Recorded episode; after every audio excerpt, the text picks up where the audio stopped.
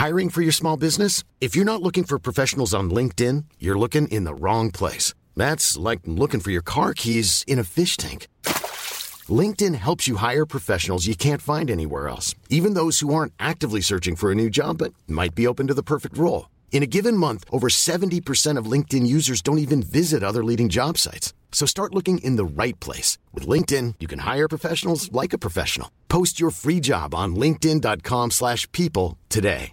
Quality sleep is essential. That's why the Sleep Number smart bed is designed for your ever-evolving sleep needs. Need a bed that's firmer or softer on either side? Helps you sleep at a comfortable temperature? Sleep Number smart beds let you individualize your comfort so you sleep better together. JD Power ranks Sleep Number number 1 in customer satisfaction with mattresses purchased in-store. And now save 40% on the Sleep Number limited edition smart bed for a limited time. For JD Power 2023 award information, visit jdpower.com/awards. Only at Sleep Number stores or sleepnumber.com.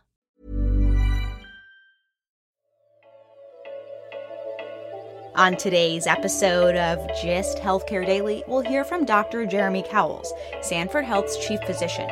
The Sioux Falls, South Dakota based system is building a virtual care center to consolidate its telemedicine offerings and deliver virtual care at scale. It's Monday, October 4th, and I'm Alex Olgin with GIST Healthcare Daily, where you get the headlines and health business and policy news in under 10 minutes. If you like the podcast, please take a minute to leave us a rating or a review. It helps other listeners find this show. Last month, Sanford Health announced it would be building a virtual care center with a philanthropic investment of $350 million, with the goal of expanding rural healthcare access and medical education. The Sioux Falls, South Dakota based system has 46 hospitals across the upper Midwest, and also long term care facilities that extend even further. And this virtual care center could be hospital number 47. Other systems have built physical buildings, consolidating telehealth offerings in one place. One of the earliest was Mercy Health in St. Louis, Missouri in 2015. St. Luke's Health System in Idaho also has one. And Sanford competitor in South Dakota, Avera Health, just spun off its long-standing telehealth business, Avel eCare, which it started as an eICU program. To learn more about Sanford's plans, I spoke with the system's chief physician, Dr. Jeremy Cauwels. Here's some of our conversation. Dr. Cauwels, Sanford already offers several telemedicine services. So, what will be different about this virtual care center? Is it more of a play to consolidate all the system's telemedicine offerings under one roof? Sanford Health exists on a footprint about the size of Texas. Um, in that, we have uh, four major medical centers, about 40 smaller uh, community access type hospitals. And a great deal of our care already is predicated on the fact that um, specialists in those major medical centers have to be able to make contact either with doctors in those smaller centers or sometimes into clinics or patients' homes the way we work right now. And so things like telestroke, uh, things like ER consultations, um, things like virtual visits for mental health became a huge portion of our business during and around the, co- the COVID epidemic. And so it is work that we've already been rolling into uh, throughout Sanford in order to make sure that we could reach our patients where they were at. So I think a little bit of it is the consolidation. It's really the idea of putting a great deal of the horsepower, if you will, computing and otherwise, into one place um, so we know where it's at. The other option it gives us is the ability to partner with some universities, that sort of thing, um, so that we can teach not only the provider side of this equation, but the IT side of this equation as well, um, so that all involved can understand how we need to work together in order to bring care closer to people at home. And so, what prompted the decision to to build this virtual hospital? Because, like you mentioned, a lot of this virtual care is already being provided. I think the prompt is really twofold. Number one, we happen to have the benefit of a very generous benefactor, um, and so having uh, Denny Sanford being willing to share some of that with us has been very helpful in projects that wouldn't otherwise have funding to get off the ground. Um, right now, we know that paying for telehealth care is a difficult situation in many in many formats, and so understanding how to build that infrastructure before necessarily all of the payers have caught up is it, it's difficult. This virtual care center will actually be a physical building that will house clinicians. Can you tell me about how Sanford plans to staff this building and when it would be built? For a good portion of this, it will be structured, you know, like a larger hospital. It will need to have a medical officer. It will need to have a nursing staff. It will need to have a group of people that are all surrounding the care team in order to make sure that we can get our patients to where they need to be. Don't have details quite on the timeline yet. We're hoping to break ground here, um, hopefully spring of next year. How will this virtual hospital help Sanford gain efficiencies? Now, providers squeezing in a few telehealth visits during the day here and there doesn't really save them that much time or really allow them to actually see that many more patients. As a doctor would try telehealth in the onesies, twosies sort of things, they didn't get faster at it. For some people, they may want to divide them. For other people, they may just want to sit down at a desk and say, I'm doing virtual today, and this is the way I'm going to roll forward. But to do that, you have to be able to convert a significant portion of your population to that virtual platform.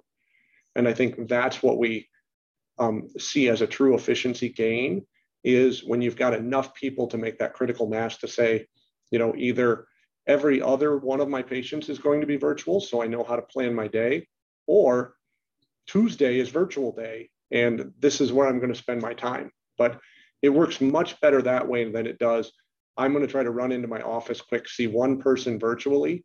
And oh, by the way, I'm fighting with my headphones and fighting with my microphone, and I'm not quite sure how this works. And big picture, I mean, how does the building of this virtual hospital fit into Sanford's uh, broader strategy? So I think big picture, this fits into the strategy as we talk about A, training more residents, training more fellows, training more folks to do rural medicine, we have to have a place where they can learn what rural, what rural medicine is different than your average big city. And part of that is being able to reach out a little bit farther using the virtual platform. I think the other part, very much of it, is being able to connect those communities and connect those people in those communities in a way that isn't as common if you live just down the street from your hospital or your clinic. Is it a way for Sanford to achieve scale and you know broaden um, their reach? I think it absolutely is. I think it's a way for Sanford to a make their footprint more solid, make sure that in all of those miles in that landmass the size of Texas, they can get to places. But also, right now, we have a very large long term care footprint as well that's actually larger than that Texas landmass. And one of the things that's difficult right now is making sure we're appropriately connected to make sure we take care of all of those elderly folks in those long term care facilities. And so making sure we have a more one to one connection with those folks is very, very helpful as well. And I'm wondering, is this an indication where the market is headed? I mean, do you think every large health system will need a virtual hospital or, or have a virtual hospital in the next couple of years? Well, I think it's important to recognize that um, many people are mobile in their lives the way it is right now already. Um, they have you know places they travel to or they have winter homes south of here if you happen to live in the dakotas that's not all that uncommon. But yet they'd rather not see a different doctor in their place in arizona than they do in their place in south dakota. And if you could find a way to reliably connect to the doctor you've known for the last 15 years in south dakota i think most people would do it. And so it's providing that seamless care um, no matter where the person happens to log in and where the person happens to find themselves when they need it the race to become the healthcare platform for consumers is on. Digital health companies and other disruptors like Amazon are all expanding their digital front doors to capture consumers. And insurers like CVS Health and Cigna are embracing virtual first health plan offerings. Is this virtual care center a way to build out Sanford's platform? I think so. I think, much like any other platform you describe, what it is is really will your patients identify this as the way they get care?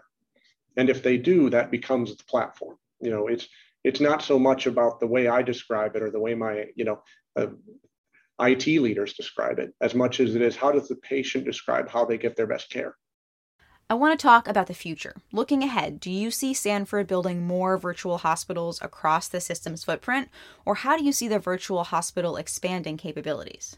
I think every town will probably have a place you can connect with a Sanford physician but you may have the x-ray machine in a town next to you and the hub will still be in sioux falls but you'll be able to make those connections along the way so sort of you know often like you have a coffee kiosk in the parking lot of a large store. Maybe we have a kiosk to help get some of the healthcare that you couldn't do on your phone in your house.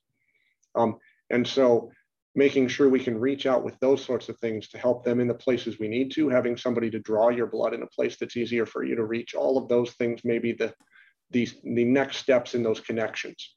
Cauwels says that Sanford plans to use this virtual care center to continue expanding Sanford's digital health offerings.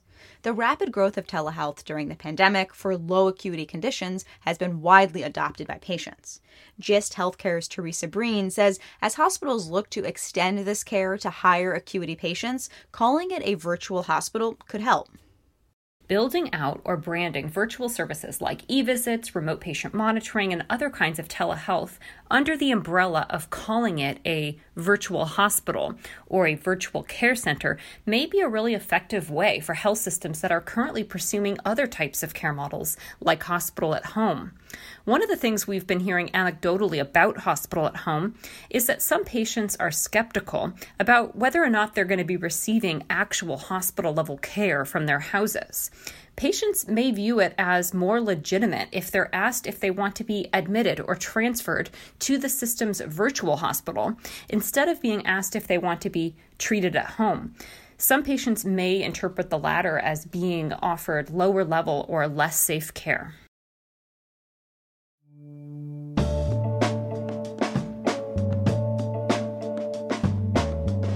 Thanks for listening to GIST Healthcare Daily. I'm Alex Olgin. You can check out more insights on healthcare business and policy news on gisthealthcare.com. GIST Healthcare Daily is an independent production of GIST Healthcare.